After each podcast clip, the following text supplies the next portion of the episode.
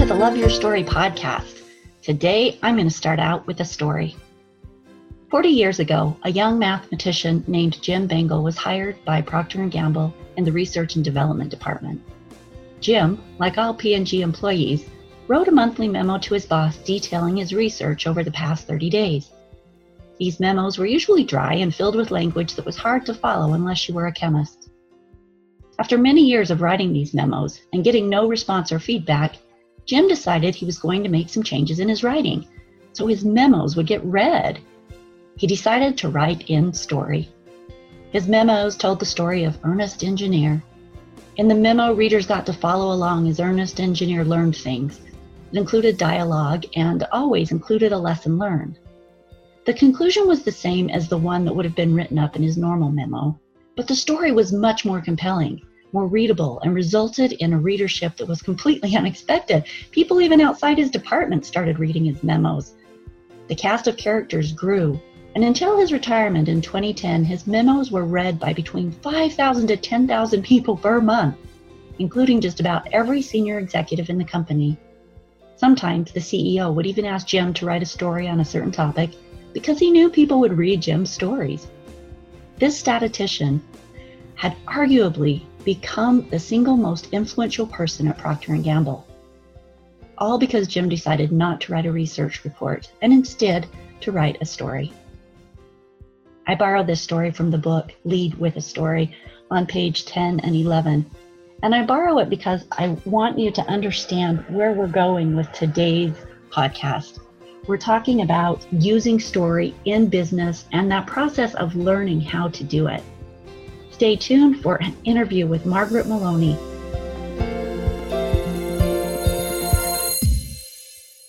Stories are our lives in language. Welcome to the Love Your Story podcast. I'm Lori Lee, and I'm excited for our future together of telling stories, evaluating our own stories, and lifting ourselves and others to greater places because of our control over our stories. This podcast is about empowerment and giving you, the listener, ideas to work with and making your stories work for you. Story power serves you best when you know how to use it. Today, we have a special guest with us, Margaret Maloney. She is an MBA and a PMP. I'm not sure what that is. Margaret, step in here and tell me, what's a PMP? So PMP is Project Management Professional. It is an accreditation, a certification for project managers. It's given out by the Project Management Institute, and in the project management world, it's pretty important. Awesome. And because you specifically work with project managers, that's ideal. And that's why we have you here today. So she's also a speaker and a writer and a teacher who supports project managers specifically. Her goal is to provide her community with knowledge and skills that can be used on the job right now. So she's there training these project managers, assisting them on learning how to run these projects in the very most efficient way possible. She is also a recipient of the UCLA Distinguished Instructor Award and a contributing author to the book 101 Great Ways to Enhance Your Career. And when she's not teaching, Margaret works with these project managers and other professionals to resolve work-related conflicts and strengthen their soft skills, right? She's all about teaching and training and supporting. And she's going to share with us her journey today of learning to use story as a business tool. Now, I think this is incredibly important because I have been teaching business people from all walks of business on the importance of using story in accomplishing their goals and communicating clearly. The reason that I'm excited here to talk to Margaret is because she's going to give us a firsthand experience as a business professional, how she came to understand the importance of using story in her communication as a writer, as a teacher, as a blogger, and then how she goes on to help other people learn the importance of this. So Margaret, I'm turning the time over to you. Let's start back a few years and tell us your story about learning to use story rather than charts and propaganda. Okay, great. Thank you. My story starts with me not knowing to use story, to be honest, because this is probably true for a lot of us, right? Right. And I also realized that I had the good fortune that I worked in corporations where, well, I didn't get about story, people around me understood it. And so in some ways, I'm going to say it was taken care of for me, and I didn't even realize it. So I can think of a place where I worked where when we would launch a big project or initiative, somebody would say, oh, we should come up with a name. Oh, we should come up with a logo. We should have signage up that talks about what it's going to be like when we're done and who we are. And, you know, those are some of the elements of a story. And then my job would be to lead people to, like, you know, get the work done. And so I would say the story was taken care of around me, and I appreciated it, but I don't know that I really understood that it was going on around me. I didn't maybe understand how important it was. So how did you come to understand the importance of sharing and communicating with story? After I left that world, when I went off on my own, you know, and I like to tell people that sometimes I need a couple of thumps up at something. I was in this course with this nice senior leadership coach, and he had this saying, which I now use. I've co-opted his saying, but see, I give him credit. And it goes like this. He will tell you that managers speak the language of tactical things, work to be completed, and leaders speak the language of stories. When he first said that, I wrote it down. I thought, hey, that's really great, but I'm not going to say that I really got it. But from that group, I began to work in a mastermind group with other people who were also kind of trying to realign their businesses and what are we going to do and all that good stuff. And so in that group, there was somebody who had come from a marketing type position. And I think he had done a lot of marketing and event planning for big corporations. He knew this, like this made sense to him. And so when I would bring him things that I had written, he would keep telling me, you need to change the way you're expressing yourself. Stop telling people things. You need to talk to people in stories. So I went away and I rewrote some of my blog postings and I wrote a story. And I brought it back to him and he's like, well, your story is me, me, me, me, me. You wrote a story about you and about why this thing is important to you. You're still not getting it. And oh my gosh, I was so frustrated because I was like, what? And then I kind of was like, oh, I'm just going to publish my blog. What does he know? And eventually I began to understand as I saw other people's and more people kept telling me the same thing. You know, you need to use stories. The better way to get somebody's attention is to grab them in a story, let them visualize themselves in that. And so I finally, I think, maybe got it. And then I began to realize, like, even if I want to tell you in a blog posting, you should do this thing in project management because it's important and here's what's happened to me, I have learned to translate that into sometimes into characters. You know, this is Joe, this is Mary Carol, this is what happened. And yes, those tend to be the most popular postings with my audience. I noticed when I went through your blog and was getting to know you that I read 2 or 3 of your blog posts right off the bat, and they were all very seated in story. There was story illustrating your point in every single one of them. I thought, yes, she gets it. But it took a while. It wasn't an overnight thing, and now I enjoy it because I will say sometimes too, it also makes writing more fun. I can say, okay, when you work with your stakeholders, you should have a communication plan. Or I can tell a story about a project where there wasn't one and what happened. Absolutely. And story is the genre that every person across time, space, culture, geographic location, it doesn't matter. Just being people, the way that our brains are programmed, we understand is the genre we understand and get. And it also gives us a framework for remembering. So, you know, when you go into a presentation or you're reading a blog and there's bullet points and propaganda and, like you say, people telling other people what to do or why they should do it, not only is that difficult, more difficult to connect with, but it's also more difficult to remember. When it's created and it's put into a story, you have information that is easy to recall and that makes an impression, particularly if you as a listener can emotionally connect or experientially connect with it. Yes. And, you know, in teaching, and so the same thing applies when you're leading a group of people in a course, but of course I didn't get that right away either. In teaching, I think the first few times I taught, I just taught. And maybe I was passionate enough about my topic that I'll say that carried me so that I was allowed to come back again and teach more. But then when I started playing with story in front of people teaching, I still had to play with how much do I tell of the stories of what really happened to me.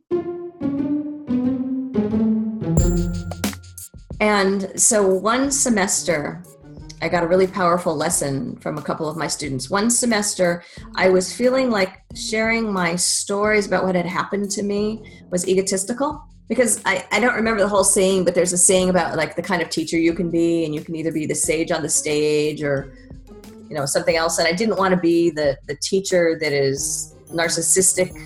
It's like I was very concerned about that. And I think also at that time I had been partnering with somebody who I was getting some complaints about her speaking style because it was coming across as too me. So one semester I changed my teaching style. And I, instead of talking about any of my personal experiences, I made up this fake case story that I would use as an example throughout the course. And I say like, you know, pretend we're toy makers. I remember it was like about pretend we're toy makers and we make this toy and how would we do it? And at the end of the course, one of my students, he wrote down in the evals, I would have much rather have heard her stories of what really happened to her in her professional life, in her projects, because that's what I really paid for in this course. And instead she used this, and I think he said stupid, she used this stupid made up. And so that really cemented it for me because I was kind of on the fence. Like, is this really okay that I'm talking to people about here's what's happened to me? Or, and then I will tell you that other professors would say to me, you should never admit to a group of people you made a mistake. Mm. And I don't believe that. But so for a while I was like, well, here are these people, they've been doing this longer, I'm new in the field, they're successful, but that just doesn't work. And so I will often now stand up, I just did it a couple days ago, and I will stand up in front of a group of people, I'll say, I'm going to tell you the stupid things I did so that you don't have to. And we can have fun and laugh. Stories have been used to teach and to warn people from the beginning of time. So to use a story that doesn't have any vulnerability, and of course there are going to be stories that don't, but to never put yourself in a vulnerable position, to never share mistakes where you had learning and change occur is to miss a really big opportunity and actually being able to connect with people, because it's in that vulnerable space that you connect with another human experience. And that's what I hear you saying, is it's important to find that balance. Well, exactly, yes. And so now maybe I err on the side of just sharing everything and being more vulnerable. But I guess now I'm doing it because I understand that still some of my community are working with people who won't give them that vulnerability. Those people who will only stand up and say, I get to teach you because I'm so awesome. And here's the ways I was so awesome, blah, blah, blah. And you know, we have all made mistakes. So for someone to stand in the front of the room and teach from a place of I'm perfect and that's why I get to be here, that just doesn't work for me. So you see, I've really been taught by people. Well, in life and in business, I don't think anybody gets ahead in business without learning lessons. And if you don't fall down, you don't learn lessons very well generally. So absolutely. I think in business, those vulnerable spaces of this is something I did that didn't work out, and this is what I learned, and this is how we're going to progress moving forward because I learned that lesson. That's huge. That's a skill. So in your project managers and working with them, how often do you teach them about how to use story? Well, now I really encourage them to definitely use story and to remember that difference between the manager and the leader, you know, the tactical things versus speaking the language of stories. And that as project managers, we're both. Some days we are tactical managers, you know, here's the budget, da, da, da. But other days we need to be painting a picture for people. This is the story of why we're asking you to work overtime.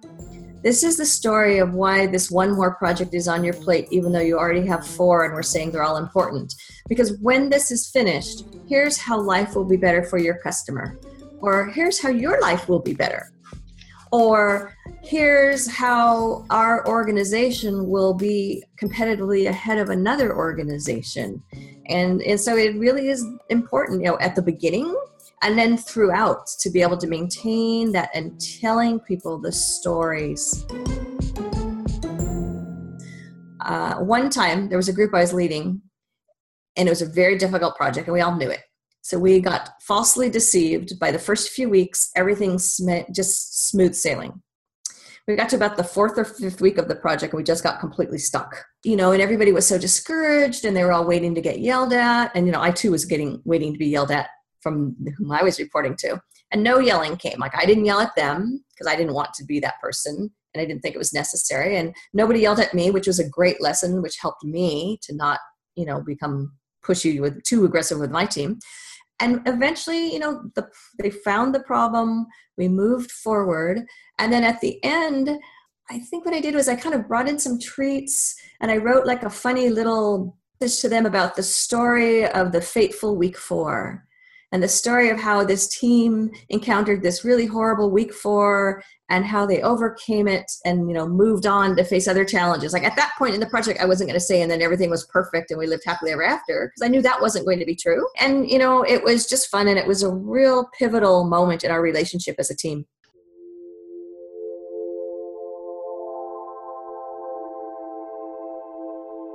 I hear you indicating that you used two specific types of stories. One was a change in learning story, and one is a vision story.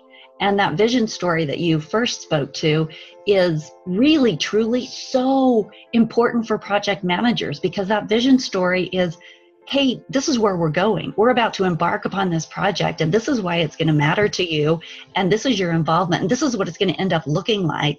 There's that story. I think I might have written it into the blog post that I did for you, but the story about the 3 bricklayers who are working on building a brick wall, and a person, man or woman, whomever is telling the story, walks up to him, and she asks the first one, "What are you building?"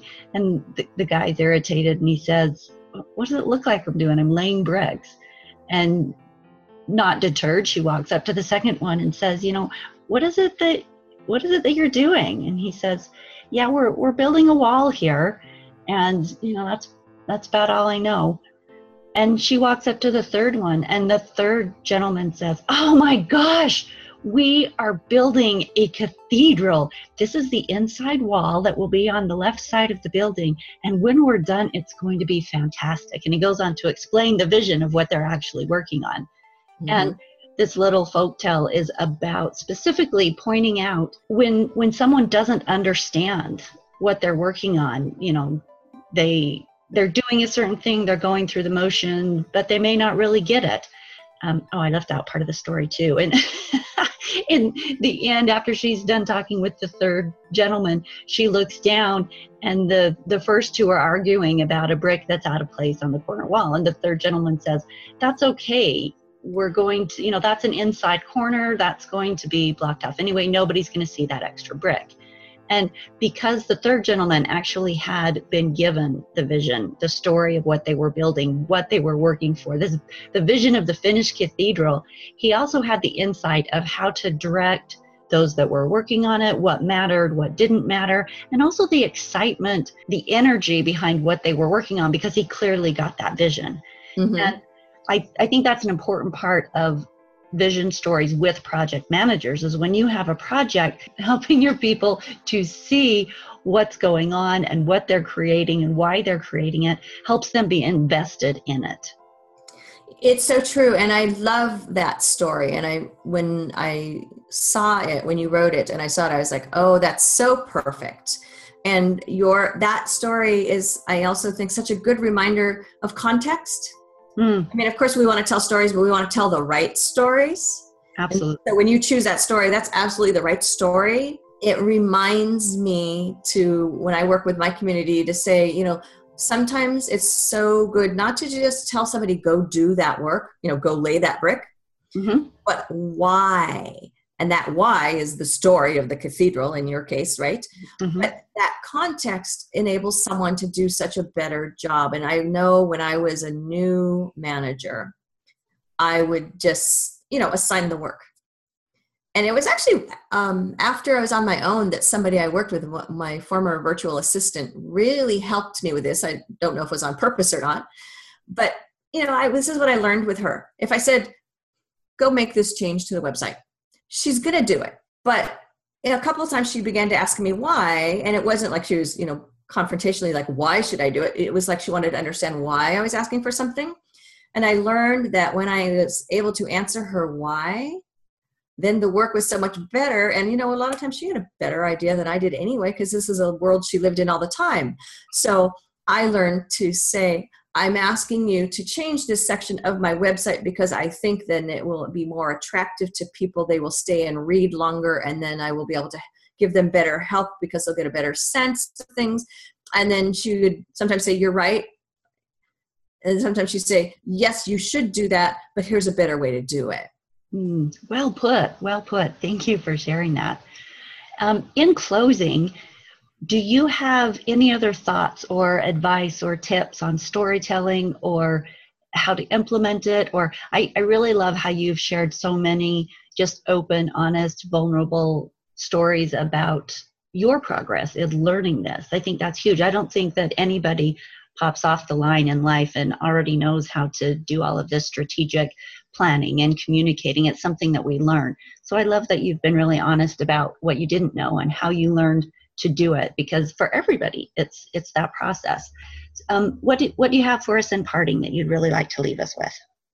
Practice, and don't be afraid, and don't be intimidated by it. So I would say, you know, if you're a person and you're listening to this and this is something you don't do yet, look to your next communication that you have upcoming and look at how you would say it just now, off the cuff.